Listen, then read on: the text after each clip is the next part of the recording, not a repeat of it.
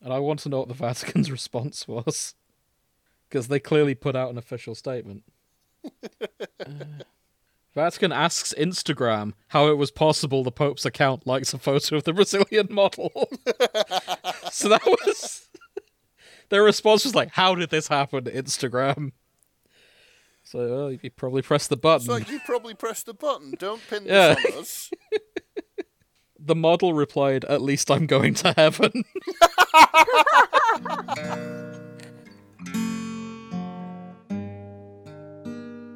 Turn order. Let's talk about a fix and figure out who's going where. Okay. So, Grace, what have you got for us today? Uh, mine's fluffy and funny. Okay. What are you feeling? Ooh, maybe end or middle. Okay. Nick, what are you feeling? Stone dead last. You want to be stone dead last? Yes. Okay. I'll go first in that case. Shrocks. And Grace, you can. yep. I One knew it was the word. Shrox. Shrogs. Yeah, I can't. ag- I can't agree more. Let's end on Shrox, and I'll open with history. All right. Nick, have you seen that video of the one Australian guy getting arrested? And, I mean, it that doesn't narrow it down. I'm sure there's loads of videos. Okay, out there if of if I Australian say this people getting phrase, will you? Will okay? I'm gonna quote from him, and if you, you'll probably remember it if you have seen it. This is democracy manifest. arrested. I feel like I should know where that's from, but I don't. It's a man in Australia getting arrested outside a Chinese. It's one of those things that James would have sent to you at some point. Oh, for sure. Yeah. I mean, let me send it to you, Nick. I just want to get this out there. Because I don't, Okay. I I'll- don't think, I think, mm, James, you do suffer with, oh, I've seen it so often, everyone else must have. I'm like, no, your algorithm just knows you too well. It's something everyone I saw else years has a ago. different though. algorithm, bro. That's true.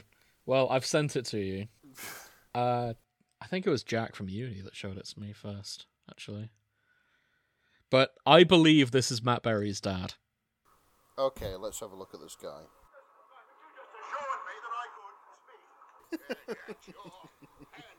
to me, it's just another disgraced Tory MP. I wish Tory MPs would do a speech like that whenever they're counted off. The just the, the intonation is fantastic. Yeah. So apparently, the, an interview has surfaced of him explaining this. Now that he's done his time in prison, Okay. he was trying to plead insanity. That was his entire goal of this. Wow, Just okay. sound as mental as possible, so that he might get a reduced sentence. I, bet- I- I mean, it's ingenious. yeah, Yeah. I I don't think it worked because it's many years later. Um, tax fraud was what he's be- being arrested for. so uh, yeah, it's not even like a political crime or being wrongfully imprisoned or anything. No, it It just he just did fraud. just didn't want to go to prison for tax fraud. Yeah, which honestly sucks to be you. Maybe you shouldn't have done what most people agree is a crime. Did Matt Berry watch the video of this guy and think to himself, That's Yes. my career. "Yeah, I, I could do this all day Yeah. on a script and become famous and do quite good in what we do in the shadows, yeah"? among many other things. Uh, Literally all the videos on YouTube of what we do in the shadows is just it just seems to be just Matt Berry mispronouncing things. Oh, he's so good. Yeah. I will I will get through what we do in the shadows over our hiatus, and we can talk about it properly. Yeah. New York City. no, fuck off. You cannot tempt me with your sex potions. Perfume. This is how we all talk in Tux- Tucson, Arizona. Call me Jackie De Toya. Oh, I'm so far behind. I'll get Yeah. on that. Uh, Um, oh boy. Okay, what are we doing? I've been asking myself that question for 30 years now. Oh, I know, right?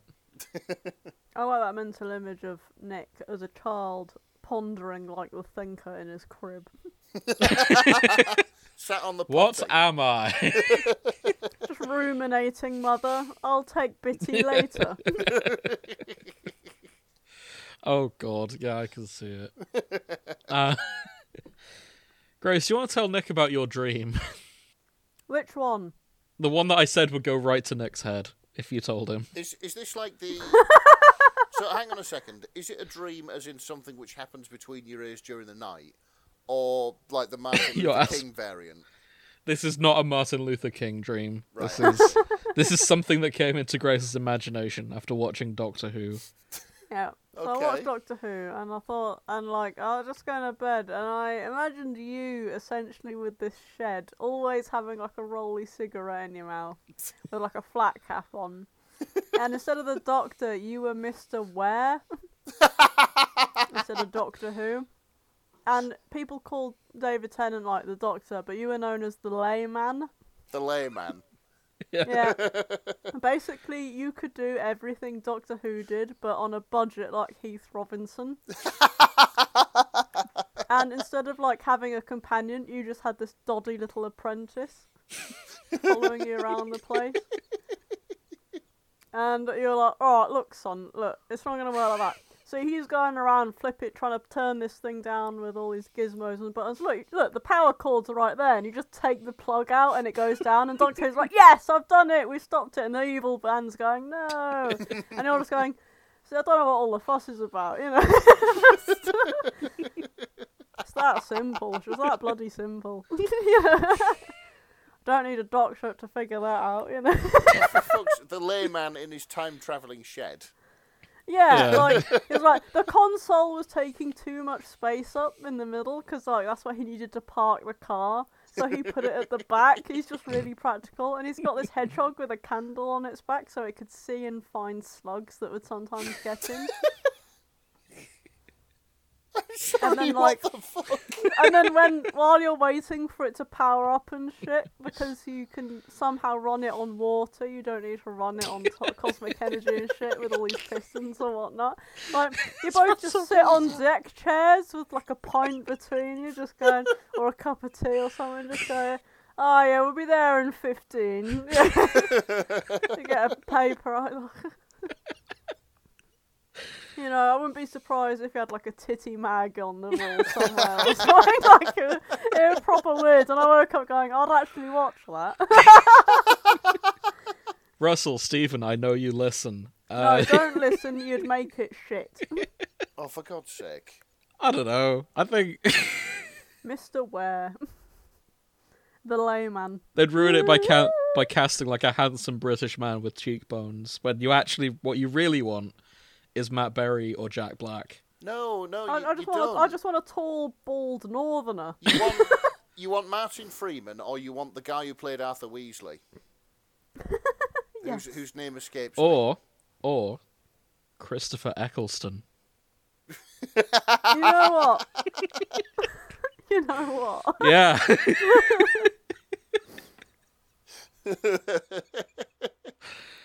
Every time the apprentice does something stupid, oh lad, what's all this about? Then? Now, now, then. you know, thinking of- there wasn't that much techno babble in Christopher Eccleston's era. no, there wasn't. He No, just 'cause- kind of fixed things. Yeah, shit just works. Grace, I Oh, I'd think love that. I'd love that. Like s- he just comes in with a with a, like a fucking wrench. It's like, oh, what are you gonna fix? And you just hit it on the side, and it starts. We're like, ah, that'll do. Grace, I Get think you to just you've peered into the universe where Christopher Eccleston got several seasons into Doctor Who.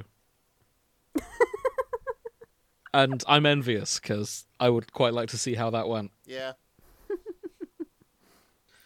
Wow. yeah, Mr. Wen. I, well, it's, it's all this fucking shit. Time vortex. I can accomplish the same thing with a list of Put D it with series. water. Yeah, ah. fucking list of D series and an alternator off a Volkswagen Bora. oh god. I knew it was a mistake to mention this. It's, Okay, it's fine. right. We we should probably get closer to David Tennant's other major project this year. Yeah, I mean, I feel like that should have been on the next on the chill episode, Yeah, yeah, it probably Not- should have done. not the Good Omens episode. That's but true. Okay. I'm curious now. Has David Tennant done anything else this year? Because I he's don't done know. he's done two big things. Hmm. I don't know if anything else has happened for him this year. Hmm. Uh, let's have a quick Google. he must have done other mean- things. I mean, mean, does he really He need has. anything else? You know what I mean? He Oh, he was has? in he was in Ahsoka, the Star Wars thing. Okay. Oh fuck! All right. Yeah. And Clone High as Clone- himself. Clone High. Yeah.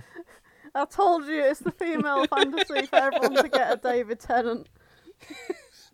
And That he's way we don't fight over him. he's been cast in something called Rivals. And he's Okay. he's playing a character called Lord Tony Badingham. Oh wow. god! What? What? The... I suspect he might be the villain. He's a member of the landed Yes. gentry. Of course he's evil. well, the synopsis is set in a fictional set in the fictional English country, county of Rutshire. Rupert Campbell Black and Lord Tony Badingham have a rivalry that seeps into the world of Carinium television station. Okay. I mean, it's There not you the go. first time he's played a um. Yeah, he uh, was the villain. he was the villain in Postman Pat. That's it. He was. And He um, was not trying to make. He's trying to replace Postman Pat's job with a robot. and Jessica Jones. And Was he? Uh. um, Yeah, he was the bad guy in that. he was also Barty Crouch Jr. in Yeah. one of the Harry Potters, which I can't remember which. Oh yeah, but that's got nothing on you know, Postman Pat's. arch- Well, no, Oh, yeah. No, of course it hasn't. I mean, being part of the Postman Pat cinematic universe is like it's an important role. I mean, when he shot Jess the cat, I thought the whole cinema was gonna kill him. He did what? Jess, yeah, Jess went to the vets and like just passed away, and so uh, Postman Pat had to like was like right, gloves are off. I s- Hang, hang on So a second. it's- hang it's on. John Wick, It's John but- Wick. that's the plot of John Right. Wick. Maybe maybe I'm getting the two confused. I can uh, I, I can see why that might happen. Yeah, they They're are, very similar they are very franchises. similar. you know, Keanu Reeves going around in a bright red van. Oh, I'd fucking watch that. oh, okay. We should probably get off David Tennant's career a little bit and talk about just good omens. Yeah, Yeah, I mean, this is the banter section. We can do what we want. the section for designated banter. Exactly. yeah. Um, The banter has ended. Let's get into the fic 'cause No. we're running out of time. are we? It's, it's half past uh, nineteen. Oh, that's fine. It's half past nineteen. It's because uh, I'm, look, I was raised on analog. No, I understand. I look at the nine and I go, that should be nine o'clock, but it's a lie. No, I struggle with 24 hour clocks sometimes. It means seven. Okay. I It's seven thirty. it took me a bit. I'm sorry. it's okay. I don't think I have any more good omens related stories to hand. No, I, I honestly don't. We did a lot of those last time. I don't particularly mind whether this uh, makes it in or not. Okay. Actually, no, I did tell you, didn't I? It's going to be a plain story, isn't it? It isn't. It's like literally after Oh. 11 weeks in a hospital bed, my, uh, Oh yeah. my grandma got up and went to the loo Well, hey. by herself Hey. today with the aid of a Zimmer frame, but still, it's progress. This episode goes out to Nick's nan. Well done. Good on her. Uh, I mean, last time we dedicated it to a friend of ours who just given birth, so it's it's all good. You can Yeah. put this one into. I get the feeling that they don't appreciate the dedication. Oh, it's, I don't think I told them. that might be why. Probably, probably for the best, because I, th- I think if uh, Nix and Anne started listening to this, she may end up back in hospital. Oh, I hope not. I'd feel very guilty. Um, what I haven't mentioned on the show, and because we keep doing car talk, I suppose it's relevant. I found a new exciting alarm on my car this week. Oh, yeah. Burglar alarm. No, it's like a warning sound. Okay. New exciting warning. If I turn it on and it's less than five degrees outside, it'll panic and say, "It's cold out, mate." It'll sort of go bing, bing, ah. What a bitch ass car. Yeah, Yeah, that's the. That's It's the. bit chilly willy out. as if I hadn't noticed that getting from my house to my car. In it. like I know it's cold. Do you know how I know that it's below five degrees when I get in my car? Uh, you felt the cold on the way in. No, the auxi- Still see your breath on the inside. no, the auxiliary Yeah. belt squeals like fuck until the I engine see. is warm. Okay, well, Yeah, that's what mine does. I haven't noticed that yet, Oh, thankfully. God. No, But, yours, yours um, won't do it because yours is relatively new and isn't uh, Oh, true. Yeah, i- i- it isn't an old banger, which is worth about three pound fifty, being held together with like tin cans and bent wire. And may it stay that way. Well, it'll have to. I hope it does. I have no money to replace it. Oh, I meant mine. If may it not become a old banger, Oh yeah, yeah. but Everything becomes an old banger in time. yeah, I just hope it's not held together by cans. Look after it, and it will look after you. I've done my best. This, oh god, maybe I shouldn't. Re- so I was at Grace's house earlier, and as I left, I've been feeling a bit under the weather, so I'm going to use that as a defense. So Grace lives on like a small road, and then you turn, and there's a slightly longer road. Yes. And it wasn't till I got to the end of that road I realized what was wrong with my driving, and then I put my glasses on. Oh shit! Like Fucking driving blind. I got the I got I got to that second road to that second stop, and I was like, "It's a bit fuzzy, isn't it? Wow, visibility's really poor." And then it hit me. Oh, It's not the it's not the fence. I'm just not looking at the road in high definition because I haven't got my glasses that's on. exactly it. I was watching the road in it had gone down to PS2 quality, so Fuck's sake. it's not like I can't drive without my glasses. It's just highly not recommended. God's sake. So you're just looking around going, "Wow, Grace lives in a shithole." I haven't seen like graphics like this since since Harry Potter on PlayStation Two. Fucking Hagrid over here with like three pixels between them. Like, fucking and then I realized, and I put my glasses on, and everything cleared up. to be fair, yeah. It made it to PlayStation Three. hey, okay, no, my eyesight is better than PS3. That is I was talking about my neighbour. Oh right, yeah, your neighborhood's PS3 for sure. to be fair, If anyone played the video game Folklore, pretty much where Grace lives. yeah, it's wh- Spooky Yeah, to be village, fair. ghosts. when you are driving through your neck of the woods, uh, all of a sudden the uh, the world will look fuzzier. The textures go all blocky. Uh, Sean Bean from Goldeneye sort of like comes out of the bushes and you I know, wish he wouldn't. l- lurches towards you. The universe seems to blur, and you look into an eyeless socket that holds no love for you. Yes, I've heard it all before. I know about the tentacles, I know about the rituals, I know about the Scarecrow Festival. I know that my place is fucked, alright? I know that there's an Eldritch Horror just seeping the sanity from all of us. But you know what? It's we you, gotta live Grace. somewhere. You're the tentacled horror that seeps sanity from me. I mean, without the tentacles. Yeah, I don't know. You got long hair. Oh, yeah, yeah, that's true. And on that same route back, uh, there's a sign that says sewage orc. and that I keep r- trying to remind myself to write that down and put it in my D and D campaign. Yeah, sewage orc. Yeah, I like that. Oh, Yeah. the sewage orc. What's a sewage orc? Yeah. I think I've What makes it an orc? uh any. Does it stand Sort for of something? big teeth, rotting skin. So the sign is meant to say sewage works, but the s- Oh, the W and the S have fallen off. oh, for fuck's sake. So s- it just says sewage orc. fuck's sake. Looks like shit's back on the menus, boys. Okay. That's a Urukai. That's a very different thing. Yeah, but you know, So, talking of eldritch horrors and cryptids, good omens. Yes, our favourite pair of cryptids. I, s- I stand by. What, what was that phrase? It was like your local gay cryptids or something. yeah, Yeah, yeah, well, I really like that term for them, and I hope that catches on. I have been reading what I can. u- Every time I say it, I feel like I'm being farty and everything, but this is a piece of history that I have found here. okay. okay. I've been reading a fic called Is This Allowed by At the Border. Do you guys have this? Yeah, yep, got it open. Cool. So this fic, it is Beelzebub Gabriel and Aziraphale Crowley. You'll notice this was published on June 15th, 2019, Oh shit, okay. which is Okay. 16 days after Good Omens aired.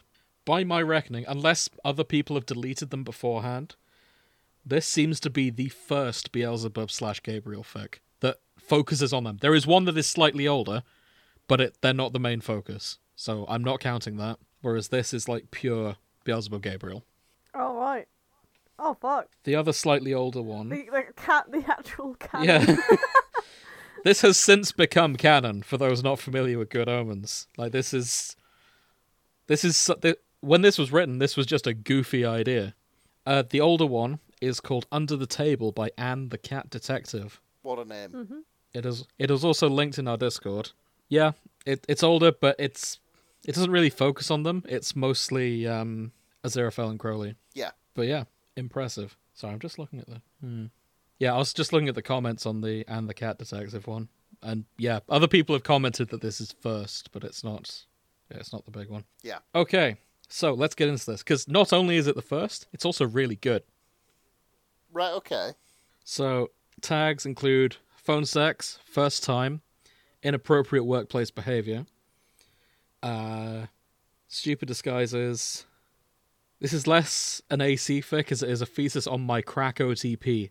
This was a crack OTP when this was written. I know, like, Oh my uh, I, god. I, I do wonder that if um, if Neil Gaiman did read the fanfic and was just like, Oh, I don't know. I ship it now. hmm, yeah, kind of shit. I mean, let's put this possibly. in." Yeah, Um, I feel like they kind of had chemistry in the se- in the first season for the brief time they spent together. Like I could see like something going on in the background there. That might have just been the actors having good chemistry, but who knows? But anyway, our story begins with a telephone call and some spicy phone sex. Now, as much as I'm heaping praise on this author, this is some of the grossest phone sex I've ever read. Uh, I, I was just skimming. I, can, Right. I don't want to see yuck why. anyone's yum. If this is what you're into, go ham. I don't think it is. Go James- John Ham. You brought another scat. it's fic not to this. quite. Not. Let me just quite? read some lines. Okay. And I'll lick you over, then I'll suck on your fingers till they get all wrinkly and pruny, and I'll rub my grime and filth everywhere. You'll be covered in it. Oh, you don't have to do the voice with it, James. You don't. yes, have- I do. No, you I am- don't. No, I'm not half-assing this. You- Oh. Yeah. Yeah, keep talking like that. Literally. Dirty. So much dirt. Ugh. Beezy, you'll taste so disgusting. Beezy. I'll taste so bad, Gabe. You'll vomit once you get too close, just from the smell. Then I'll take the vomit and rub it all over myself like perfume.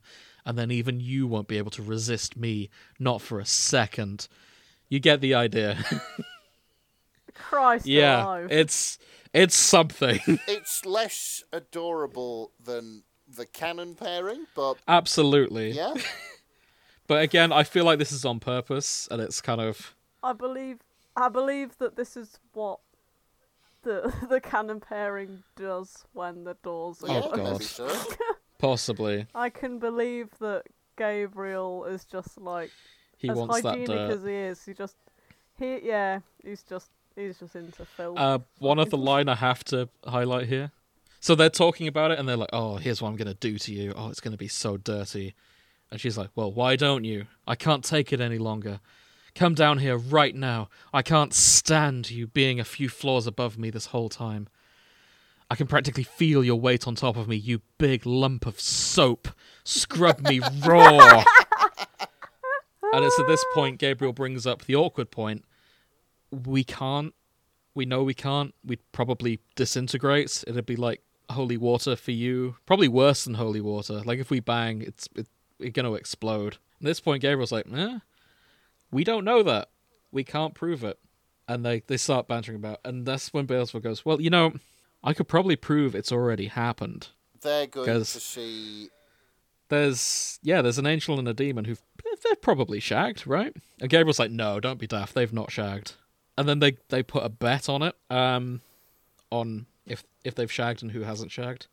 So Phone sex interrupted for a friendly yeah, wager. um, if if Gabriel's right and they've not shagged, uh, Beelzebub has to waive the paperwork for travel between heaven and hell. okay. because apparently you have to sign these documents in triplicate in triplicate for travel between heaven and hell. It takes them hours to get through there because hell's bureaucracy is terrible. I mean, it is hell.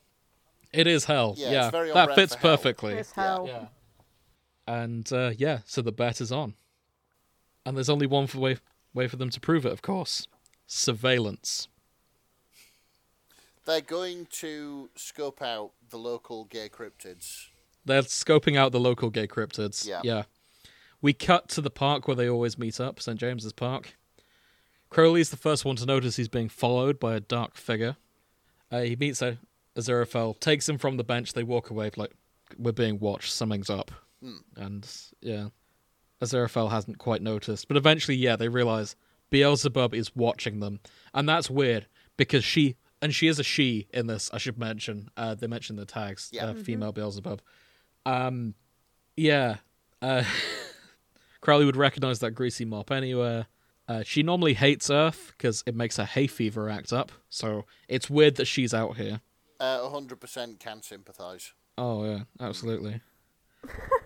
uh, they start to worry, but yeah, this carries on. They agree to just meet up later instead. Xerophil goes home, manages his bookshop, talks to Crowley for a bit. It's all fine and dandy. Then he notices someone at the window watching them as well. Oh, Looks over just in time.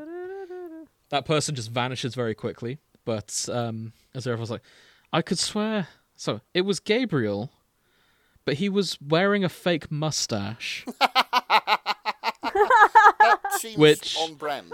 That's so on brand. I would love to, if I wish Neil Gaiman had seen this first, just to have just have John Hamm wearing a huge fake mustache whenever he tries to blend in. I think that would have been fantastic. Um, yeah. Next scene, uh, they decide just to go for dinner, just carrying on with their plans. Uh, we're now focused on Gabriel and Beelzebub, who are also they're, they've also booked a table at the same restaurant as Irafel and Crowley are at. Uh, Gabriel's got an enormous fake mustache, it turns out. Beelzebub's wearing some ugly cat eye sunglasses. I'm not quite sure. I'm assuming like fake goofy sunglasses to kind of hide. That's my mental image anyway. Oh, I think cat eye sunglasses are like the, the pointy ones. Oh, right. Like they're they're shades, but they um have like these wings. on Oh, I them. think I know the kind you mean. Yeah, that seems a good disguise. So I guess we're learning Beelzebub is slightly better at this than Gabriel, who has just gone for giant fake mustache. okay, that kind of works. But yeah, they're just observing Crowley. They're they're watching. Uh, they notice they, they do occasionally touch each other, but they've not seen them have sex yet. And this is when Gabriel drops fat. You know, the thing about humans, and these two are basically humans at this point, they're not just going to have sex in public. Turns out that's just not what humans do.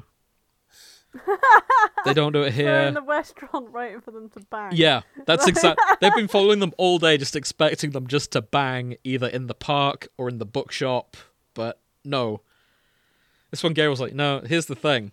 They have this concept called privacy, and uh, yeah, they're gonna do it in when they're alone in a room together.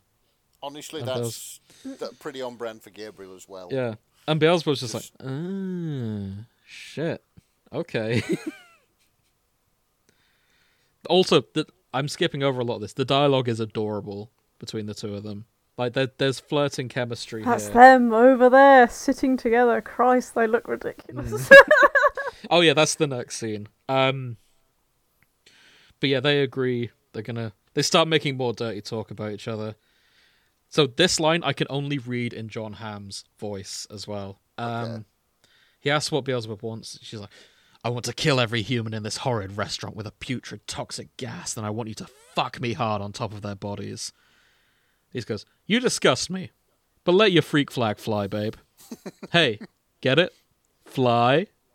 Huh? Aw. like that that's Aw. so gabriel It is. Yeah. Oh, God. Yeah. curly and Aziraphale know they're being watched of course they do these two aren't being subtle uh the mustache yeah very much a focal point but they don't know what they want so they just carry on their meal pretend everything's okay just to find out more information more time passes Crowley's at home, alone, misting his plants. He gets a phone call. He gets a phone call from Dagon, Okay. and he explains to him, look, well, first of all, you just go, Crowley, can you just get on with it? If this goes on for any longer, we're doomed. She's letting the paperwork pile up, not reassigning the interns. The corridors are flooding every other day because the plumber beasts have been getting their overtime. It's a disaster. And that's when I realized hell is exactly where Grace works. Shut up. I mean, Uh, yeah, it's yeah, I I I- I can see it. Mm-hmm. It is Never mind reassigning the interns. They barely survived. That's not. exactly. Grace works in hell. Yeah. Well, yeah. But anyway, Beelzebub. Turns out Beelzebub is, is obsessed with the question. And Crowley's like, "Oh, what question? Well, you know, can can we do it with them? And Crowley's thinking, oh, this is about what they talked about at the end of season one. Are they planning to team up heaven and hell together against the humans? It's too soon. I've not watched all my TV yet. And yeah, it's like, what? Yeah, you know, do it. Sex, the fucking and all. And The sex. Can I just can I just read this? the next one, yeah, go for Yeah. it. I I love this line ever since I skim read it. Mm-hmm. If she doesn't get her proof soon that she won't explode into demonic confetti if she lets Gabriel wiggle her woggle, mm-hmm. she's going to burn up with lust so bad she'll go catatonic. Yeah, and then Dagon will have to do her job. It'll be a disaster.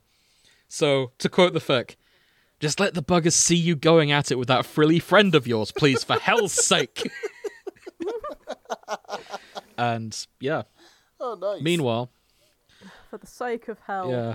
Meanwhile, Aziraphale is having a very similar conversation with Michael, who has just shown up to the bookshop. Essentially, the same thing's going on. Um, listen, I'm going to be straightforward with you. Ever since Gabriel had his, had his extended encounter with Lord Beelzebub in Tadfield, full courtesy of your regrettable scheme, he's had a bit of a fixation. Uh, Aziraphale's like, what? Yes, with the Lord of Hell. He's become wildly distracted by the possibility of, how should I say, earthly fulfillment. Earthly fulfillment. That's it. Fantastic. Yes. with the Lord of Hell, I know. A heavenly thing. We've got heaven's best psychoanalysts on it, but in the meantime, we need to get this resolved. This is a lot like season two. Yeah. Like with Gabriel just giving up and being bored of his duties. That fits so well. It does. and yeah. But eventually, yeah, she comes. Look, we both know you and Crowley have been shagging. Like, just show them that they can do it. Let them get it out of their system. Does she actually say shagging? Uh, no, she says. Um, well, he's wasting his t- time down here, practically stalking you and your friend because he needs an answer to his question. Therefore, you simply need to provide one. And Aziraphale's shocked. He goes, Are you implying that I must engage in sinful actions with a demon solely in order to avert some kind of bureaucratic crisis? uh, Aziraphale's sweating at this point. That that's our Aziraphale right there. And Michael just goes, Oh, don't give me that rubbish. There's no need to play coy. It's obvious that you and the demon Crowley have long since consummated your little partnership. and this is when we find out they haven't. Oh shit. Oh, fuck. Yeah. This is worded beautifully. Aziraphale had actually been present at the symposium in Athens where the concept of irony had been first thought about by humans. But even he was not prepared for the irony of this situation. That, yeah, he hasn't done it. Not with Crowley, not in the way she suggested. Of course, he's wanted to. He's spent 6,000 years considering it so bad. And then not thinking about it, trying to get it out of his head. And then distracting himself by thinking about doing it with humans instead. But at the end of the day, he's also scared of doing it with a demon because what if he explodes? Oh. Oh, right. Oh, fuck. And you know what? Valid concern, because that's what Gabriel's concerned about too. It's entirely possible if an angel and a demon bang, they just blow, you know, like holy water being poured on a demon. Yeah. What, holy jizz? Yeah. It's possible they just blow up. And it's not worth the risk. At least that's Aziraphale's calculation. So, yeah. Everyone's assumed they have, but at the end, they don't know. Because He's been scared to do it. and now they've got to bang for the Christ, Oh, not sake regret. of heaven and hell. Yeah, more or less. Until Crowley comes up with an idea. Because all they need to do to get them off their backs is to give them an answer to their question. And Zerophil's like, oh, but we don't know the answer. Ah, that doesn't matter. We just need to make them think we do. I've got a plan. Find a suitable location, private room, windows looking out into a yard or a garden, where they can ineffectively sort of hide and then we perform a little bit of theatre for our captive audience, if you get my drift. Do they know how to? You'll find out. I see. and yeah, Christ, ah, foolproof. Clever. Okay, we're going to a tea room. First of all, Mrs. Mrs. Filigree's Rose and this Garden. Filigree's tea room. Rose Garden and Tea Room would do nicely for this event. God. Turns out the back room completely free that day. Bit of a miracle that that was. Yeah. Um, they settle down with their tea. They've got the big sofa. They sit there enjoying themselves, waiting. Sure enough, bit of rustling in the bushes. They see Gabriel this time wearing like a uh, what was the word they use? very A stupid. very stupid hat. I both love and hate that we never get a description of this hat. Yeah. Beyond that, it is very stupid. it lets the imagination wander, and yeah, One goes to those uh, 10 gallon hats that are made a secret. Oh yeah, yeah, I could see that. Thinking about the coat he wore in season two, like Yeah, yeah. something that would match that coat almost certainly is what's on his head right now. But yeah, they're just watching, and um, Crowley theatrically throws Aziraphale onto the couch. Um, they start watching, and it fucking works as well. Like, uh, Beelzebub's like, yes, yes, there they go. Wow, told you, Gabe. They do it all the time. You hear that? oh yeah. I, what is that demon doing with his legs? Oh, who cares? Can't you see they're not in any danger? I can't take it any longer. There's your damn proof. Now damn yourself and fuck me now. uh, yeah, they're faking it the whole time. They're they're hiding behind the sofa, just throwing their clothes into the air, um, occasionally kicking legs up, um, shouting things out there. It's yeah. They're absolutely just winging this. Um, interestingly, yeah, it turns they both know how to do it, and that is not really brought up. And then Aziraphale thinks, "Huh, Crowley, Crowley's close right now, yeah, and naked and sweaty and all of these things." They're going to bang as well, aren't they? Yeah, yeah, they are. Um, but that's when they look over and they go, "Oh, hold on, it's worked." That I can hear them, and then he looks over. They see the big hat being thrown into the air, and and Aziraphale braces himself, like, "Oh God, something's going to explode." And then, but nothing, no hellfire, no explosions, any of that. They're just banging, and yeah, Yes, said Aziraphale. Turns out they can. Listening to the joyous squelching being carried through the window by the autumn breeze. Oh, God, God, what that is a line. hell of a line. The word squelching is so Squelching's such a unnerving. powerful word. Aw. But yeah, they're having fun. And Aziraphale and Crowley notice this, and they go, huh, you know what, Angel? I've just had a wonderful idea. And then they bang. hey! Well, no, not just when they, Hey. not just then they bang. Crowley throws him onto the sofa a second time, but it's a lot more intimate and romantic this time. And uh, Aziraphale says, be a gentleman, why don't you, and kiss me first. And and then they do. Oh, good. And they night. smooch, and we fade to black, and that's it. hey! Nice. well done. This fic was a delight. um, there is a video in the notes at the end, uh, showing how Aziraphale and Crowley faked it. It's Oh, right. quite funny. It's from a classic film called Singing in the Uh, rain. "It's Singing in the Rain." Of course, it was. I forgot. But yeah, there's just a scene of them like throwing the doll into the air behind the sofa and all this stuff. Yeah, would recommend. This was delightful. Yeah, it's really well written. Yeah. It's the, Um, the uh, ineffable bureau- bureaucracy before ineffable bureaucracy was a thing. Exactly. This is one of the first. So I'd actually like to draw your attention to the comment section, which I don't always do, But I think it's interesting if you start on page one of the comments, it's stuff like, "Oh, that's so funny and sweet and adorable," and uh, yeah, lots of, "Oh, yeah, this is a cute couple." Uh, sure, why not? And then if you go to page six, the most recent comments, Crack OTP, huh? yeah, 'Cause that was more recently. So crack OTP, eh? And then, oh, there was one I really liked. Where is it? Yeah, once we get to 2023. How does it feel knowing your crack ass pairing is actually canon and eerie, eerily similar to what you've written here? Is it hard being given the gift of prophecy? Followed by, how does it feel to have your crack pairing be the only happy couple of the season? Yeah, fair enough. Brutal. Stabbing words, but s- yeah. it's too late. They've already won. yeah. Do what you must, I've already won. the crack pairing wins.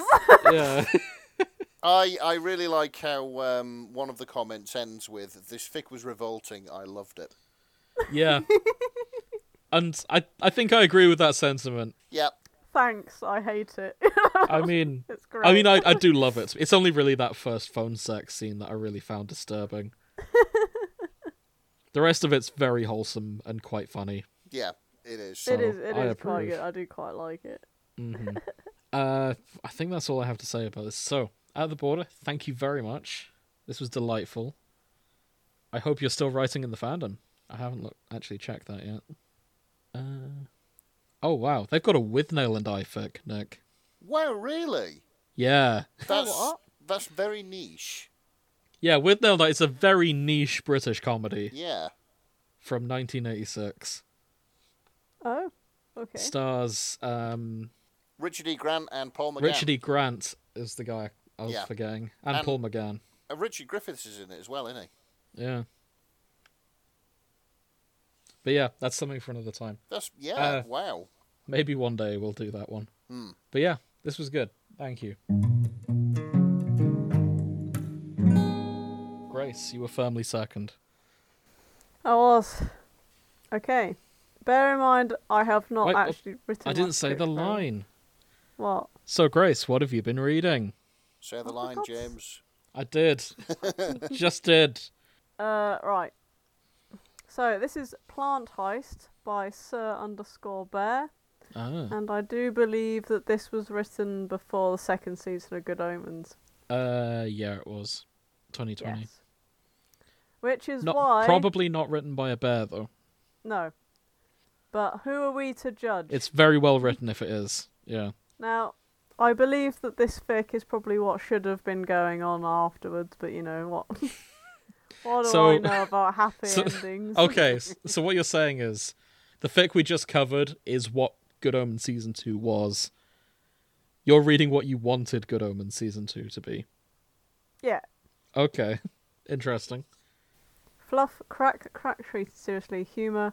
Crowley's prance, plants even.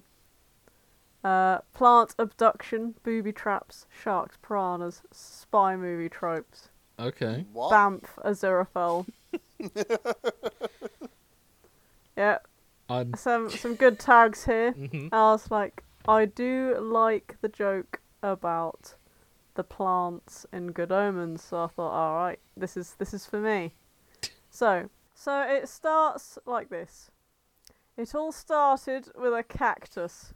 They are tough plants, adapted to survive even the harshest conditions on Earth. A grumpy demon wasn't enough to scare them.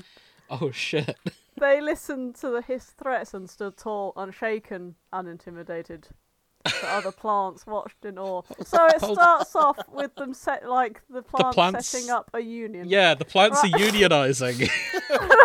Amazing. That's that's certainly how it sounds at the beginning. And so Aziraphale comes to uh, Crowley's flat and he thinks, oh, you know, it's not unusual. He's probably a- still asleep. You know, it's just, and he's, you know, he's a surprised visit, but um, he lets himself in with the key Crowley had given him for their anniversary because that's what should Oh. have fucking happened. Uh, but yeah, he's sort of sneaking in and he finds the bedroom empty and he's oh maybe he's out gluing coins to like the fucking pavement outside because you know he's still got it. He's still evil. You know. Nice. And um, then he hears like a hiss of anger coming from the plant room, and he goes, "Oh, all right. Um, he must be abusing the plants again." um, and he appears in the room, and uh, Crowley is glowering at this delicate, trembling little succulent.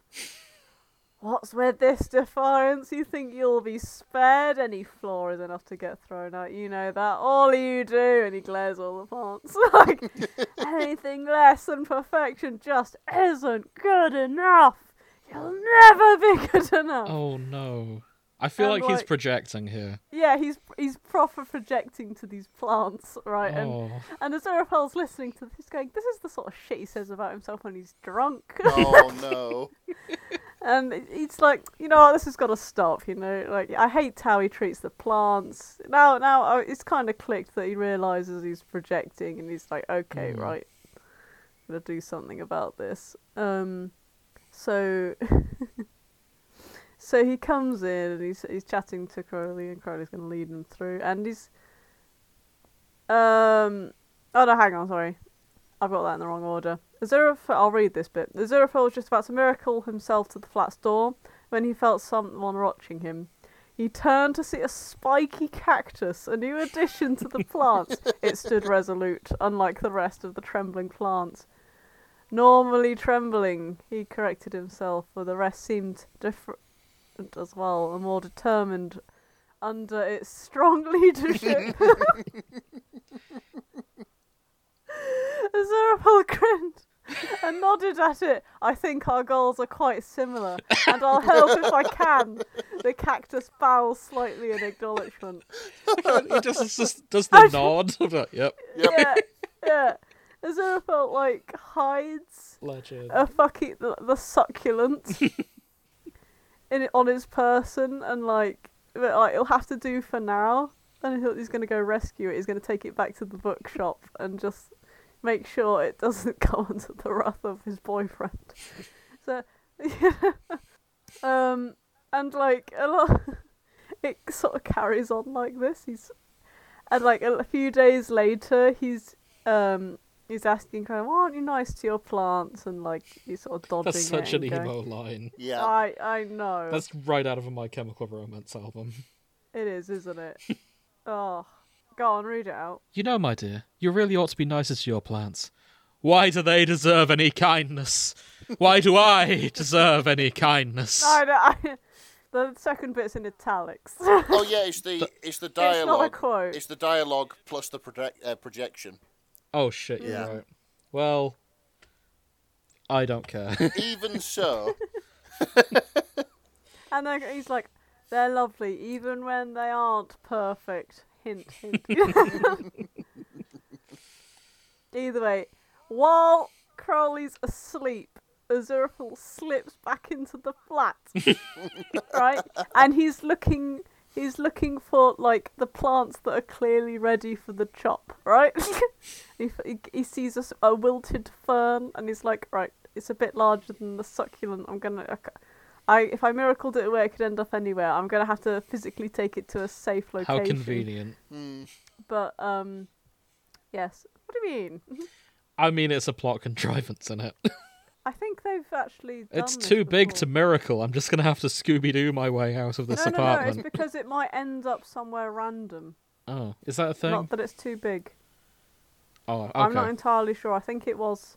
Oh, okay. So yeah, he manages to get the heavy fern down the flight of stairs, and he, he's like, "Oh, how the fuck am I gonna get this to the bookshop?" And then he notices a nice gleaming Bentley. Bentley. Bentley. and um and he's like, I wonder, older girl, if you might be so willing to help me in a uh, mission of sorts. It's for Crowley's benefit. Um, and the Bentley's like, go on. the, the what? Sorry. The Bentley. Thank you.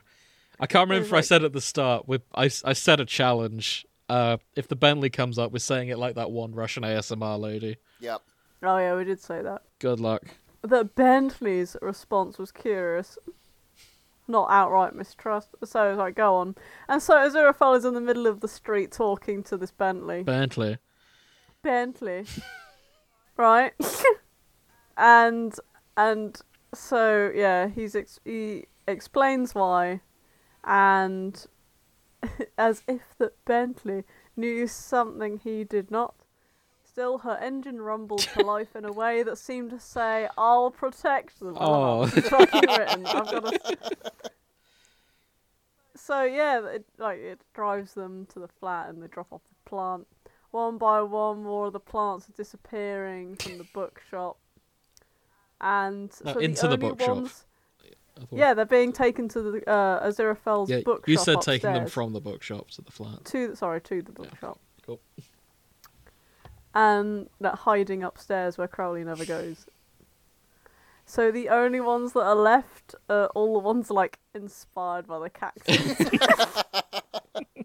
Because they're thriving under the pressure, right? They're Oh. okay. They, they're resilient. Uh, Crowley is like fucking fuming because all of his plants are just disappearing. you know. Everyone's just disappeared. He's It's like, seeing a what the- rebellion. how have they ran away? you know. You know, I think I think he knows that yeah. Um either way, he stalks across the room and he's glowering at them with his brandishing and the spray bottle menacing. Just remember, one mistake is all it takes before it's all over. And he stops in front of the fucking cactus and he just knows it like you you better watch yourself. I'm the one who's in charge here, and you best remember that you jabs his finger at the plant, yelps in pain. Ow! it says it on Nice. reflection. Physically harassing a cactus was not the best idea. Damn right. oh fuck's sake! So Crowley's like, okay, um, I I know, I know that it's a Xerophil, uh, trying to get into my apartment and taking all the plants. So I'm gonna set up booby traps, and he sort of sets what? a little challenge for him. It's like, like they're sat over dinner, and like, and Aziraphale is like, I'd like to give you one more chance to reconsider how I told you to be more like kinder to your plants, right? And he goes, I can't be kind. I'm a demon. You know. I'm giving you one last chance before I take drastic measures. and he's like, So, it's you who's been taking them. Well, I think you'll find it's impossible to take any more of them, but my security has improved. Ah. yeah. And Azor was like, I think you'll be the one finding that after all this is. I always know how to thwart you, my love. Oh. See, this is relationship goals. You need that underhanded rivalry. So, um, he gets back into the apartment. He's like, I will not stand for this. They did not so much as quiver in fear. His eyes fell to the cactus. It was there. Well, he was going to put a stop to this behaviour once and for all. He lifted the cactus. What I do with rebellious plants. I think it's time for a little demonstration. Oh, it's The the, garbage cactus. I- disposal. I- bin. Oh mate, the cactus stood stalwart, apparently unintimidated. The other plants seemed more worried. Kill the leader, stop the revolution. Cut off the head, the body would fall. Fucking serious business. wasn't it? Crowley carried the cactus away from their comrades. I've never the empathized garbage so much. disposal word. The few left were trembled, but determinedly stood their ground. They had an ally who had come to rescue them. See, it's all for nothing now. They Aziraphale needs to get in there and Yeah. rescue them tonight, right? God. Like fucking I hope the cactus is Crowley product- okay. Crowley has just killed the No. leader of the revolution. Shit. I was hoping The he'd be union fine. is the union leader has just been the sacked. union is busted. I will avenge you, cactuses. okay. Okay, so do there is a fantastic description of how Crowley has set up his security. Okay. The flat looked like something from those spy films Crowley enjoyed so much. As Zerafil sighed at the, si- at the scene before him, cameras observed the area from every angle, but compared to everything else seemed reasonable. Tripwires, pressure plates on the floor connected to an alarm system, a little Roomba with a flamethrower taped on it that patrolled the area, and to top it all off, Aziraphale rolled his eyes, laser beams crisscrossed the course they room did. because of course they did. Yes. Is Aziraphale like? Is he wearing like the Catherine Zeta Jones style outfit to kind of like break Yeah, in he's- and dip he around the has, lasers? like- he, apparently he's he's snapped his outfit and it's something uh, reminiscent of the love child of Indiana Jones and James oh, Bond. Uh, okay. yeah, that's that still works. Yeah. He could miracle away all the booby traps and defenses, but that wouldn't but he wouldn't dream of spoiling Crowley's fun like that. Fair.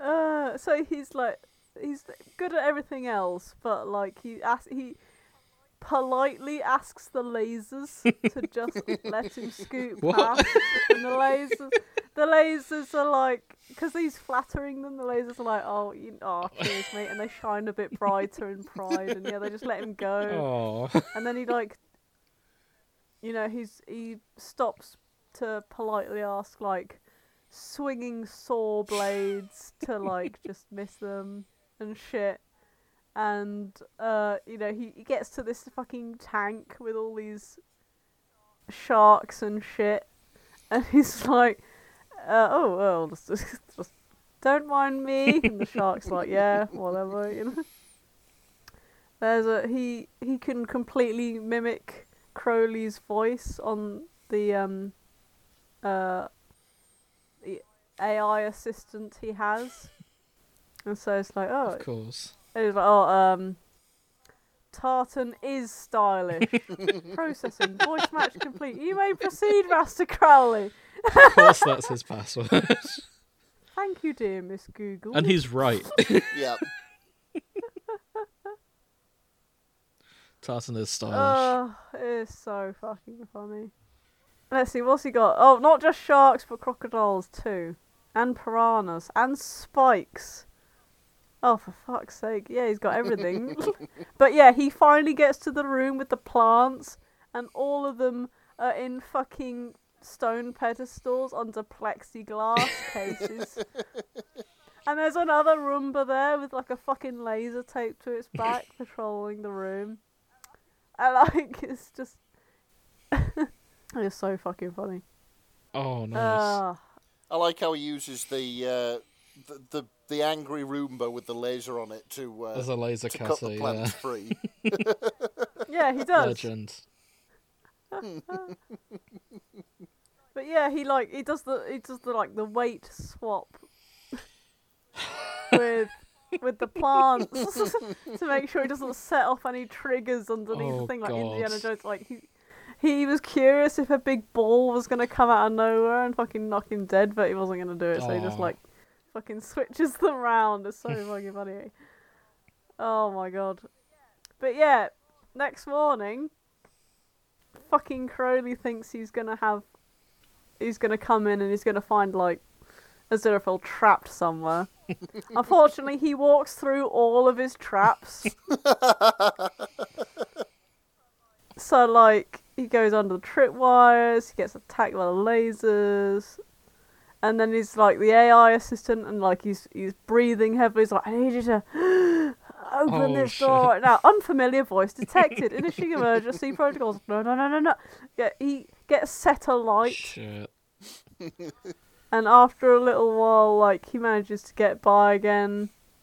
He he manages to get past the fucking uh, sea animals. Uh, then he find he finally gets to the pedestals that are now empty. and it's just like, what the? Yeah, Oh, they've been shit. replaced by the stubborn cacti that Yes. like like just More cacti. hot. Legend.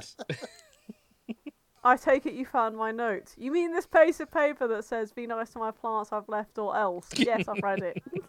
and I reviewed the security footage. What I don't understand is, why do you care so much about this? It never bothered you before.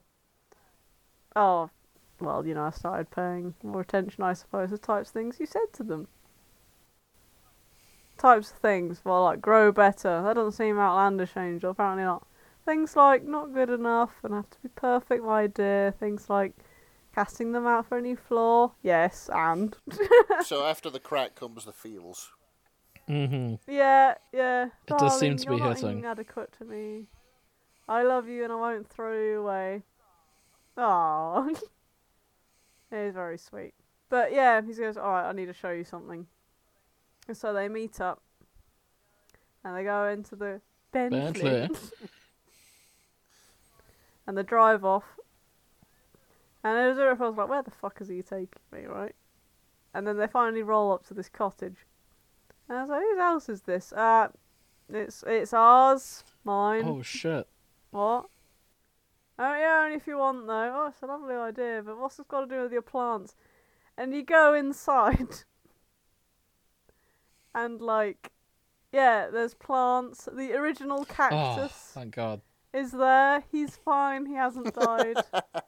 I'm not gonna lie, I was very invested in that union leader cactus. Yeah.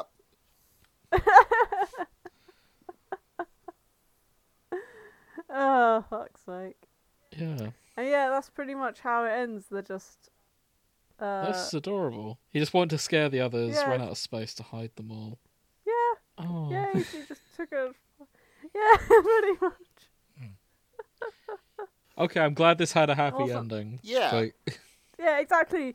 Is this not the ending you'd want out of an actual episode of fucking season two instead of what we Yeah, got? it, it, maybe season three. that's it. it. It turns out that Crowley's just got this nice little cottage on the South Downs that he's been taking the plants to Mhm. take care of. Yeah. yeah, exactly. Oh. Oh, bless. Would that not have been so much better than I forgive you? I live in hope that season Ah. three will be the s- will will give us a happy Crowley Aziraphale ending. Yeah, the South Downs cottage that they both deserve. Yeah, soon, Yeah. hopefully, assuming their schedules line up, and David Tennant isn't kept in Doctor Who forever, being wheeled out every time the fandom panics. Quick, something familiar. Quick, get Tennant back. Maybe if we actually cloned him, this might help. Yeah. Oh dear. Yeah, this was great. It I- was. It was lovely. I'd totally forgotten about the plant threatening scene in season one of Good Omens. And Oh, I'm glad I- to be reminded. I just liked like the plants were still with him in season two. They were just in the Bentley. Bentley. Because um He didn't have an yeah, because he got apartment kicked anymore, out of Oh, did his he? house, so he's like, right, take the plants with me, which to me implies he's quite soft on the plants. yeah, he's fond of them. yeah, Yeah.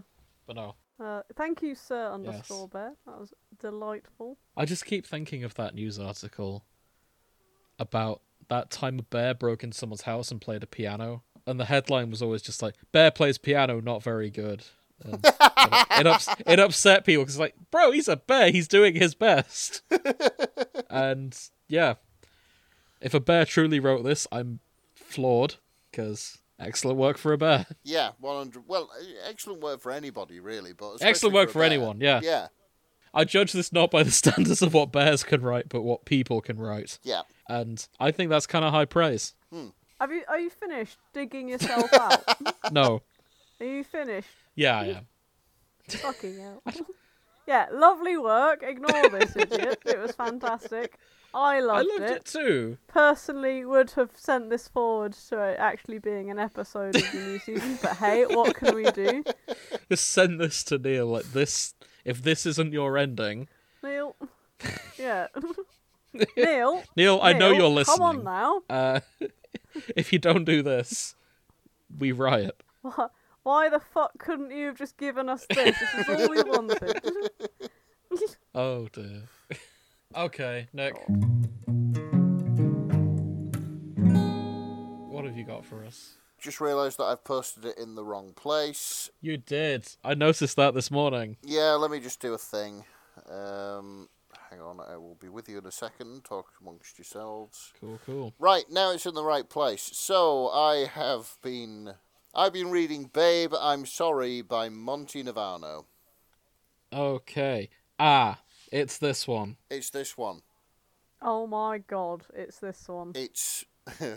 I put this in the trailer for the episode that went up two weeks ago. yeah, and I was going to find something more suited to my interests, Something with a i.e., having a certain uh, 1930s luxury car from a brand beginning with the same letter that Beelzebub begins with, say it the Bentley. B. Bentley. cool. But no, I, I read this and thought this is utterly batshit. This needs to be uh, brought into the public consciousness. Okay, So, do it. this is an Aziraphale and Crowley fic. It's crack treated seriously. And I do like these two tags. This was just supposed to be a crack fic. Now there's plot and love confessions. Followed by penetrative sex. Yep, followed by penetrative sex. Uh, okay, so this is set after the last episode of season two. Okay. Oh, is it? Yeah, where the Metatron has shown up, they've had the kiss, uh, but Aziraphale has decided to go to heaven rather than stay stay with Nick. Crowley. You're the only person of the three of us brave enough to confront post season two content. Real, well, yeah, We've all been Yeah. firmly in denial. Be like, no, we we live here for now until season three fixes it. okay. So Hang on, I've just read the notes. the notes are batshit. Please write the notes. Please read Okay. the notes. So, bit of background. I started into this and thought this might be a little bit of a fix it fic, and then I realised no, it isn't. It Okay. absolutely isn't. The notes. In 2019, I wrote a fan fiction about Crowley getting fucked in Minion Crocs. Hmm. TM. And now I have returned in 2023 to write about Crowley wearing Shrek Crocs to get Aziraphale to come back from heaven. Or Shrox. Or Shrocks, trademark. Oh my god. Mr. Michael Sheen, please do not read this, or do but never speak to anyone about it, thank you. Or do speak to people about it. At this point, I've written two separate fan fictions to do with Crocs, and honestly, I don't know what I'm doing at this point. You're making art. That's what's happening here. Yeah, for anybody who doesn't know what Crocs are, they're like a weird sort of plastic cross between a shoe and a sandal. Nick, I don't know if you've noticed this. There's only two fics on this profile, And it's these two. and it's these two. So it's not just they've written two about Crocs. That's all they've written. It's just like, right, my work here is done. Yeah. No, it's not. Keep going and keep it Croc themed. Yeah, 100%. 100%. Bring the Crocs to other fandoms, perhaps. Yeah, especially the themed ones. Yeah, or at least do one for season three. Um, so we've had Minions, we've had Shrek. What else is kind of meme insufferable that will have a Croc brand? Five Not Shrek. Nights I at just don't like Freddy's. Minions. Yes, Five Nights at Freddy's Crocs. Fortnite Crocs, probably. Yeah, they'll exist out there somewhere, I'm sure. Oh. Um, the B movie Crocs. I could see. Stop, this isn't Halloween. I'm just. Get on with I'm the putting bit. ideas out there. oh, oh boy. Stop, it's dangerous. Cars Crocs. There you go. Cars That's it. Croc, yep, there it is. Yeah. oh, Yeah. You could even have one Stop. shaped like Lightning McQueen. fucking Yeah, Lightning stop. McQueen Crocs. Yeah, that say "Wow" every time you stand. I'm Oh, done now. okay. So it begins. I'd like to read this first bit of the fic verbatim. Of course, it begins three months after the uh, the kiss, and Crowley is despondently living in the bookshop. Three months, seventeen days, nine hours, forty-three minutes, and twenty-eight seconds. That's how long it had been since Aziraphale had gone off to heaven, in brackets or super heaven, as Crowley privately called it, referencing one of Yes. his greatest accomplishments. I remember this from part one. Yeah, so Crowley bas- did Crowley tur- Supernatural. yeah, Crowley did Turbo Hell.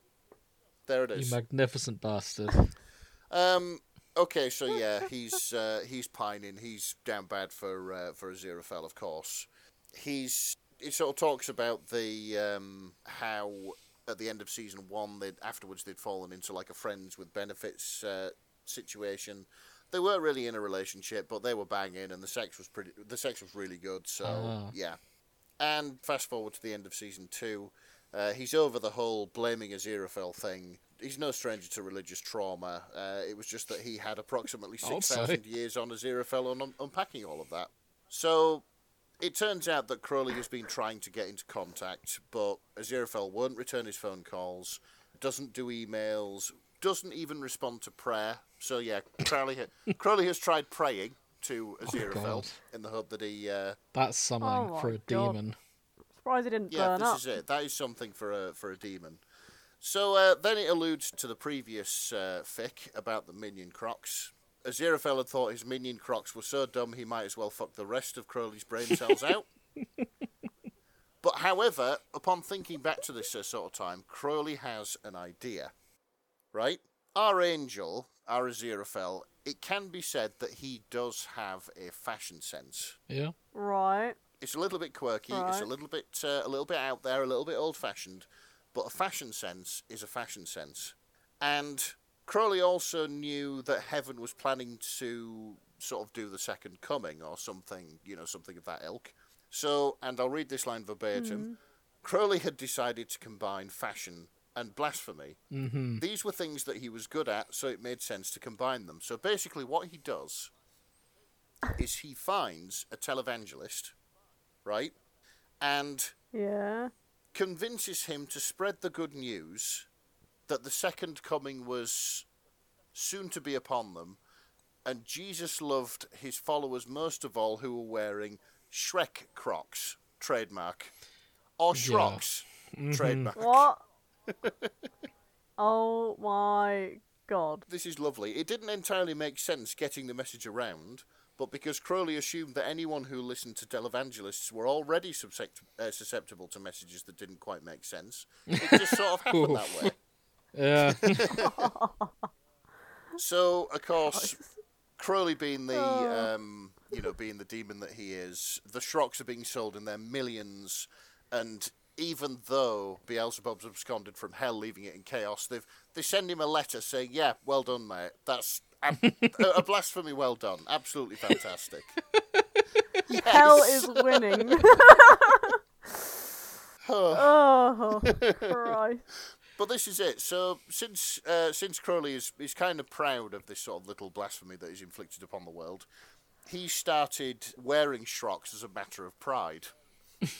I see. Whether he's wearing actual physical shrocks or whether he's just manifesting them around his feet, as uh, as he can do.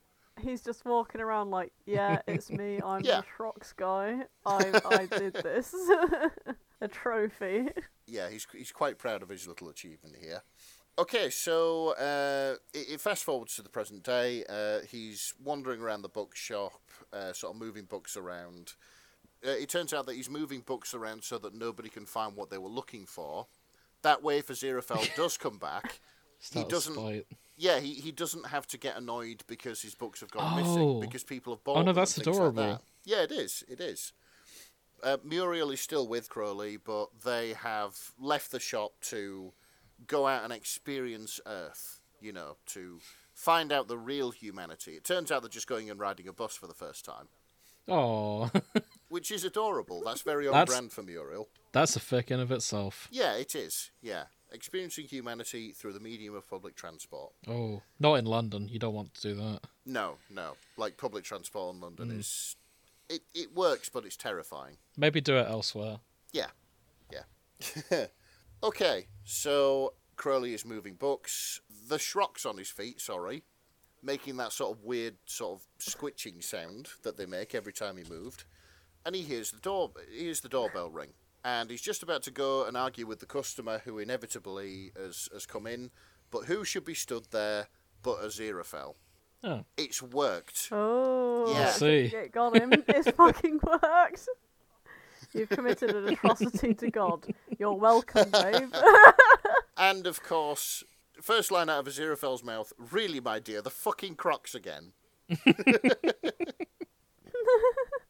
so, yeah, this is it. I understand that you're a demon and that you love to cause chaos even when it ends up inconveniencing you, but why the crocs? Shrocks, Crowley interrupted. I do love this line. It stands for Shrek Crocs. You know, Shrek is love, Shrek is life kind of thing. Thought it'd be funny if everyone decided Shrek was something of a stand in for loving Jesus. we have read a fic like oh that. my god. Mm-hmm. Okay, so Aziraphale's asks him outright, "Why have you gone to all all this trouble just to be funny?" And it turns out Crowley did it because he wants Aziraphale's attention. And um, Oh. Aziraphale's asking, "Well, why?"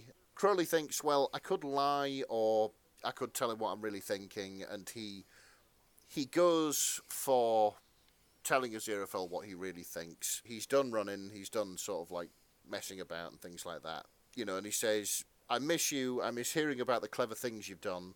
I miss drinking with you. I miss napping on the couch while you read your newest book." I miss just spending time with you. Driving the Bentley at 90 miles an hour in the middle of London isn't nearly as much fun if you're not in the passenger seat telling me to watch out for pede- uh, pedestrians. And then he, s- he fucks up a little bit and says, I miss my best friend. Oh. And Oh. yeah, Aziraphale's like, oh, I'm just your best friend. Oh shit! Yeah. I was Yeah. gonna say they spelt husband wrong in this bit. Th- exactly. Sure. Exactly. uh, of course, like Crowley is less than impressed by Aziraphale's response to this. It's like, well, don't sound so excited about it. Obviously, you don't feel the same way since you fucked off to heaven. And then Aziraphale says, well, it's just I thought you kissed me. You said you wanted to spend the rest of your life with me. Doesn't that make us more than friends? And it's like, yeah, Yeah. It got you there. absolutely. And um, yeah, Crowley's like, oh, okay, I, I get where this is going now. But at the end of the day, Aziraphale left, and it turns out that Aziraphale left because he knew that Crowley didn't want to go to heaven. But by the same token, the Metatron said they were planning the second coming, and it's like, right, I cannot, in good conscience, leave them alone to do this because they will fuck something up for us and he thought that it would make things safer for the both of them if he just went to heaven and sorted it out on his terms. So he left to protect Crowley at the end of the day. Hmm. Um, so let's have a look. And Aziraphale sort of detailing uh, what was going on. Uh, I've been trying to change things up in heaven, trying to get them to understand that maybe poverty isn't ineffably wonderful, and we should be trying to Fuck's make sake. things more even. So, which isn't going well, of course.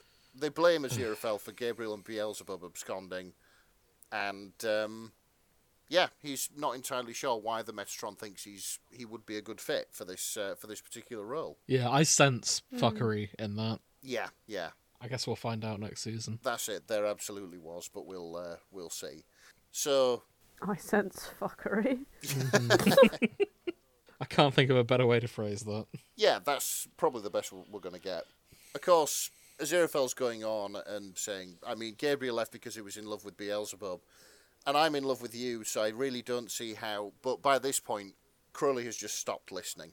He has focused on three little words, and he didn't really care what Aziraphale was saying about going to heaven and trying to sort it out and things like that.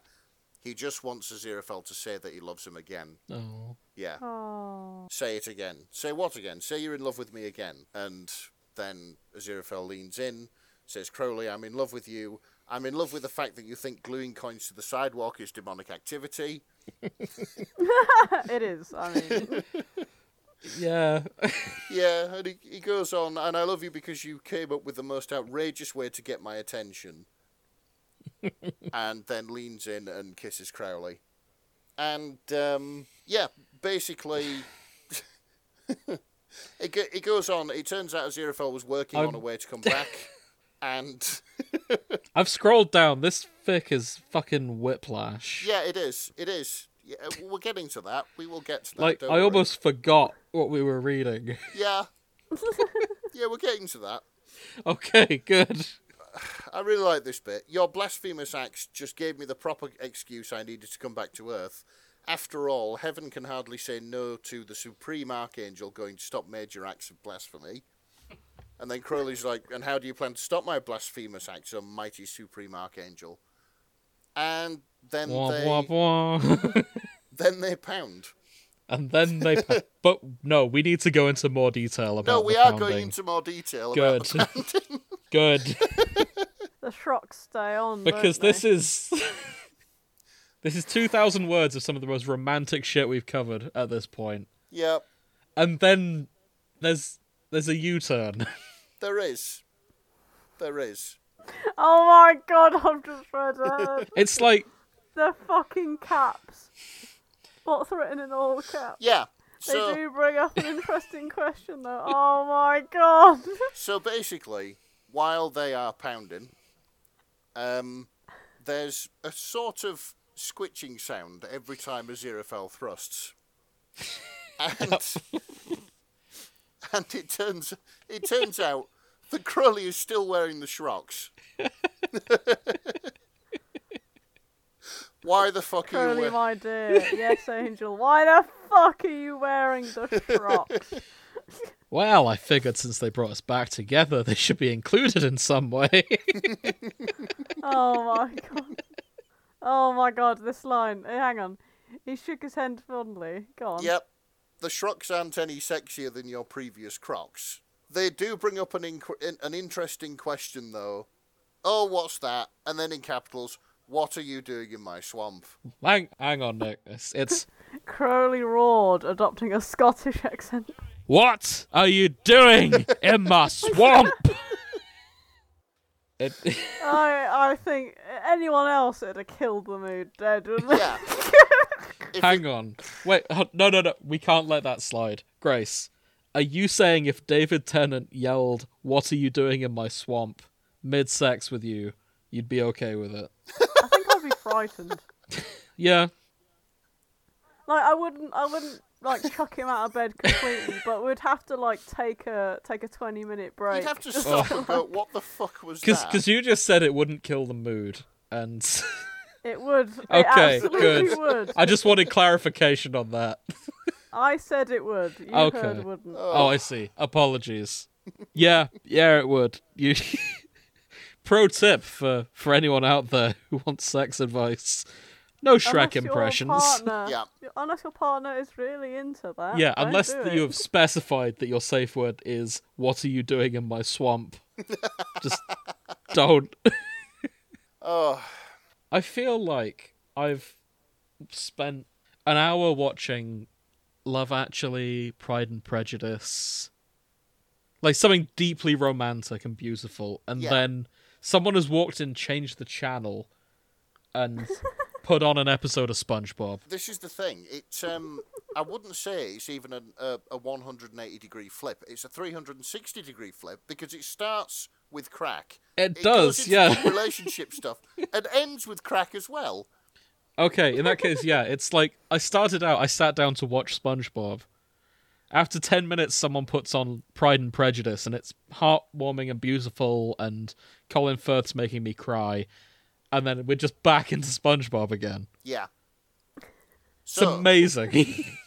I will mention the end of this. of course, sorry. I'm getting ahead of myself. Very few people knew what was going on inside the old antique bookshop in Soho. However, there is a young man, perhaps in his 30s, who could sense the overwhelming amount of love coming from the two beings that have been refreshed for thousands of years. I think that this is because this guy is wearing shrocks as well. Um, I think this is Adam, all grown up. The Um, young man left the angel and the demon to it, confident that the Shrocks would create an even stronger bond between the two that would Oh, allow yeah. them to save the world again. Yeah, that adds up. So, yeah, we get to see Adam again, and he's wearing I could- Shrocks. I could believe that. it's a shame because I was until you said young, I was I was really hoping Metatron was just stood there wearing shocks. Like ah, all according to plan. All according to the ineffable plan. yeah, I'm just upset. There's only two comments. there there will be more soon Yeah, from that- us. There 100% needs to be more. I oh they've got a knack for just making it really weird out of nowhere. God, even even the co- right, Like- even the fucking comments. I, I just need to read this. Okay. So this is a comment. This is what the only comment left. I just want you to know that I hate that you went through with this because why is Why it is good? it so good? And then the Why is author, it good? the author, the author has replied and put, "It's really more that the Crocs, be they Minion or Shrek, right through me, and they needed to tell this story." Fucking hell. Crocs, Okay. themed Crocs, Eldritch horrors. yeah. I mean they always 100%. have been, but Oh, Um, Honestly, you, this was Monty. this was both dreadful and uplifting in equal measures. I think. like, I don't know how they drew me in like that. I Mm-hmm. know. Like, we knew going in it was going to be weird croc sex. But somehow we got distracted just by how overblown and romantic this is. And I just want to It just- detail. and then it blindsided me completely. It Went, oh wait, croc sex. I forgot why we're here. I yeah, I just want to detail my thought process uh, going through this, and Oh, I'm like, dear. I looked at the tags and I looked at the first few paragraphs and I thought, haha, this is going to be hilarious. And then it got surprisingly heartfelt, and I thought maybe this is a fix-it fic. Maybe this is how I want season three to open. and then it got to the last bit, and I'm like, nah, never mind. Neil, I know you're still listening. Don't do this. this is not how I want season three to end. Though saying that, how funny would it be if someone in props or something just got a minion, oh sorry, a Shrek croc, just into a scene somewhere, I, mm, just as like a nod. It's just sat there on a shelf somewhere in like an in heaven or something, and everyone's just like, "Oh no, Neil read the Shrock fic. this Oh my god. can you They imagine? know."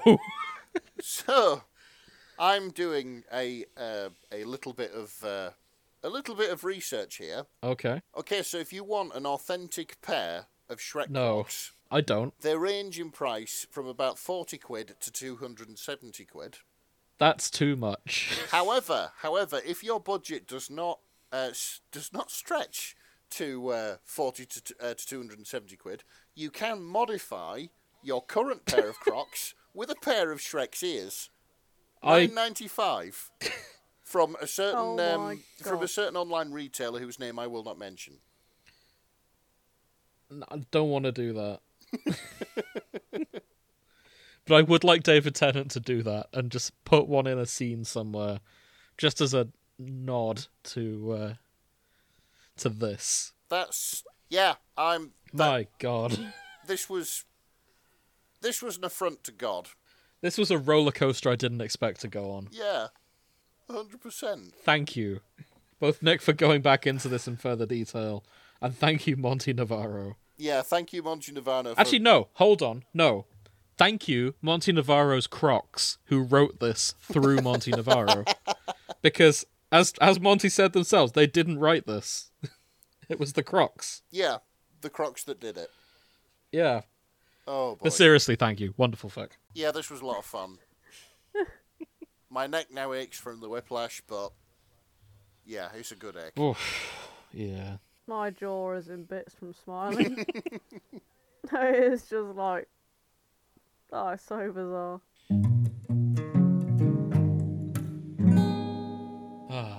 Okay. Let's wrap things up. What have we learned today? Oh, oh boy. Um, What? What?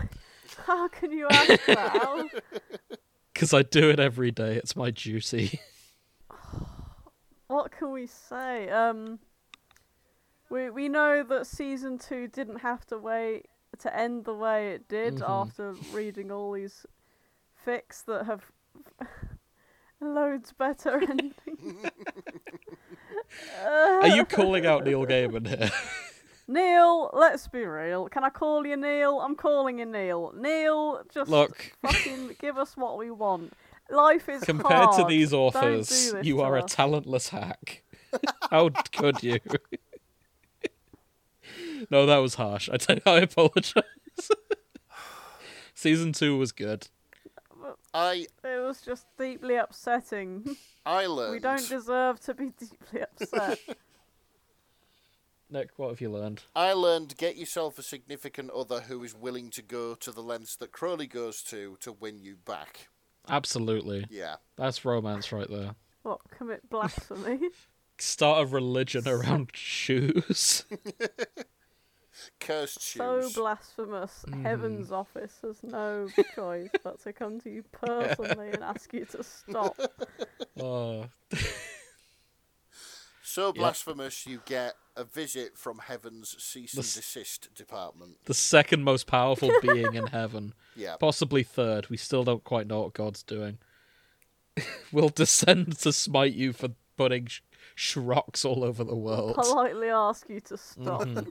I don't know. It sounded like some smiting was going on in that last chapter. Oh, uh, true, true. smiting with his flaming sword. Yeah, his flaming pork sword.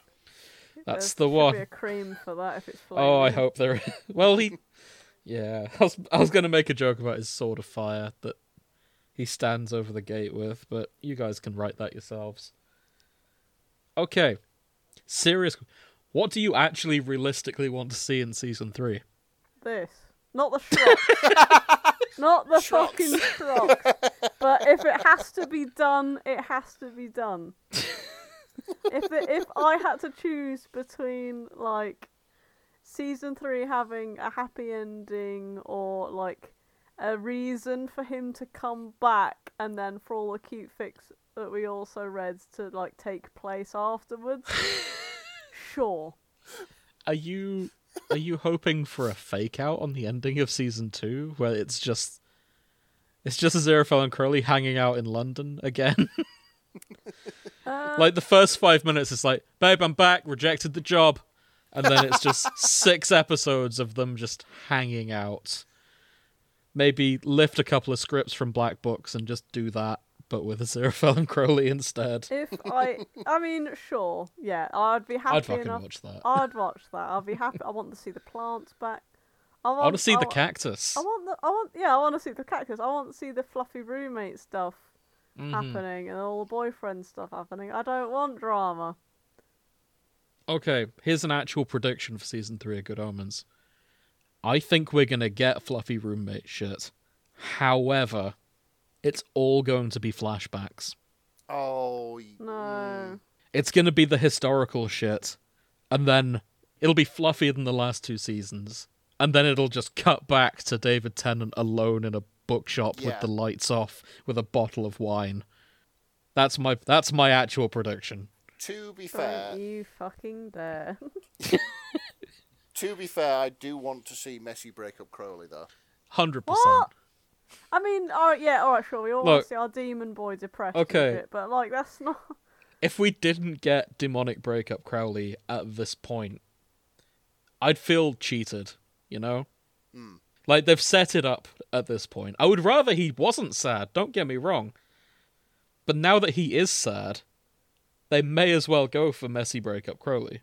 I, I Hmm. do want to see him drunk out of his mind, sat in a bar, like talking talking to somebody who has no idea what Oh. the fuck we're on about. We've been we've built the universe together, and we've been we've been with each other for six thousand years, and Okay. I never told him, and you know. this So I guy's- realise- Yes. Bartender's just like, yeah, okay. Yeah, this guy's got a real talent for exaggeration. So I realize there is no interaction between these two fandoms, but I would lose my shit if Good Omens season three opened with Baka Mitai from Yakuza, sung by David Tennant, and his sad photo is a picture of Aziraphale, and it's just a shot-for-shot remake of the Baka Mitai music video, but with David Tennant singing in Japanese inexplicably, and, and then it just cuts to the rest of the episode. Ah. Oh, brilliant! Oh, please, please, Neil, play Yakuza first so you get the significance. and then, then just make Good Omens season three just a bunch of Yakuza sub stories. Oh, Fantastic. I also want to see more Gabriel. I want to know what they're up to in season three. I realize they're kind of their story's done now, but See, I, I'm not entirely sure if they if they ran away together or because they broke the rules. It turns out they had actually been Ooh, gotten rid of. You think they were punished? I think because like the the penalty they said was to be removed from like memory and time and reality Oh, altogether, shit. so they would have never existed. Oh, I hadn't thought of So that. is that why no one makes a fucking fuss when they go because they've completely forgotten them I hope not. because they never existed? No, I. I mean, it's possible. But I'd be very sad if that were the case. Because, like, you're messing with God here, and God is all powerful. to yeah, be but fair. God's God's nice. At least in this. This is turning into a very heavy Oh, hang on, conversation. Hang on, mate. Did you, I like. Right. It's so Part two of this difficult podcast is God No. benevolent? Yes or no? now we're done with the fix. We're on to big talk. Big So talk. is God good or is it good because God says it is? Discuss. I feel like the good omens God is somewhat benevolent. I mean, yeah, I, season one's God was just like, who knows? Season two, God was like, probably a bit of a dick, but who knows? Uh, Believes in you're the just greater saying that plan. because of the breakup. No, I'm talking about like when like testing um Oh, like Book of the Old Job. Testament Yeah. shit. Okay. Valid. Well, it Yeah. could be that for the most part they are benevolent, but sometimes you'll know yourself. Sometimes you've just got to go and get drunk. You've got to go out and you've got to buy the cat. You've got to, I don't know, to book a holiday and just fuck off somewhere for two weeks, just out of the blue. I can't believe we're ending on is God benevolent? like, It's close territory to be fair. I know we take this show places sometimes, but solving once and for all if God is benevolent is probably a bit much for us.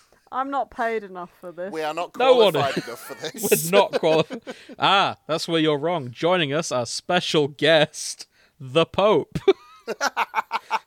all the way from the Vatican.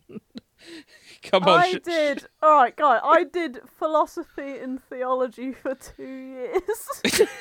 Oh, just, just want to say, but it doesn't really matter.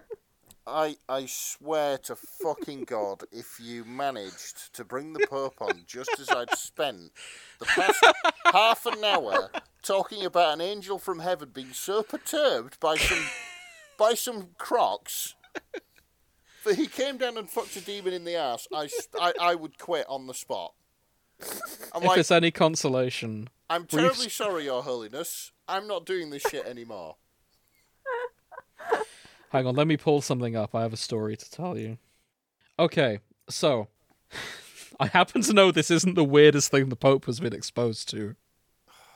So, there is. It's customary when you meet the Pope, you're meant to present them a gift relevant to what you do, Okay. Hmm. right? And are you have you guys heard of a YouTuber called Matt Pat? No. Ye- vaguely, yeah, the name rings a Yeah, bell. he's he's a vague one for me. He does videos about games and things and like the lore of them. He met the Pope about seven years ago now, and you know what he presented the Pope with? I Um, don't know. a body pillow? A copy of Undertale. Wow, okay. This means the Pope has a copy of Undertale. Do you think the Pope has the means to play this? Oh, prob- Copy I of mean, it's Undertale. you can put it on. s- It's a PC game. Any laptop will run it. I don't believe for a second he's had the time to play it. But imagine a world where he did. And imagine a world where he Googled Undertale and found out no. all of the stuff that goes on in the Undertale fandom. This is. You do realise that this is the same Pope that accidentally was liking some. Woman Yeah. wearing next to nothing I on did the see- Vatican's account. I did see that. And first of all, I don't believe that was the Pope on his own Instagram account. I'd forgotten about that. hey, she was a very attractive lady. Like, good on him. she was Oh just like, dear. she was just dressing up as schoolgirls and shit. I was just like, oh my god. Okay, but not the most wholesome thing the Pope could like, but uh, So, not content with combining blasphemy with fashion, we're going to combine blasphemy with blasphemy, are we now? See, Nick, we You're already welcome. used that joke in uh, the first episode. yeah. so I'm, I'm just going. I mean, she she looks nice. I'm, I've I've looked at the picture now. Well, the Pope you want- also.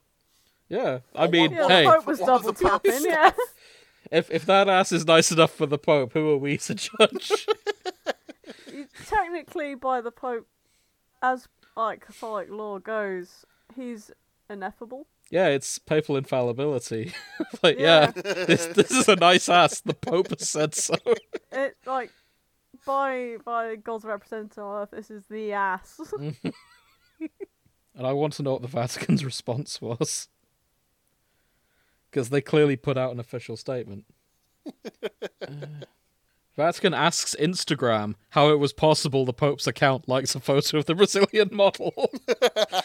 so that was. Their response was like, How did this happen, Instagram? So well, you probably pressed the button. It's like you probably pressed the button. Don't pin Yeah. this on us. The model replied, At least I'm going to heaven. Oh boy. Oh, oh, that's brilliant. at least I'm going to heaven. Ah, okay. The actual response. Bear in mind, this came out uh, 2020. Yeah. The Pope is not like Donald Trump. He doesn't sit around using his phone or computer to tweet day to day. He does occasionally approve the tweets, but not the likes. Someone else is responsible for actual liking. Right. So it's one of his more hornier members of staff.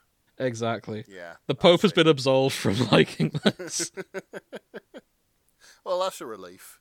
I mean, not for her. She was probably quite chuffed to get the blessing of the Pope. but alas. Oh boy. Okay, I think we've blasphemed enough for one year. Yep, hundred percent. We are Whoa. definitely going to hell. So And for once, it's because of us, not because of the fix we read. yeah, yeah. Oh, okay. This has been fun. Thank you for listening, anyone who made it this far. And yeah, join us next time, probably the Christmas special next. I don't know what we're doing yet. We're going to figure that out in the next two weeks. So, thank you. Have fun. If you're enjoying the show, uh, best way to support us, tell your friends, spread the word. Uh, and yeah, follow us on social media. We're on Instagram and Tumblr for the most part. There is a TikTok and a LinkedIn and a Twitter. I have largely abandoned them because I don't like any of those platforms. Fair enough. Yeah. But yeah, thank you. Join us next time. Good night. You know. Good night.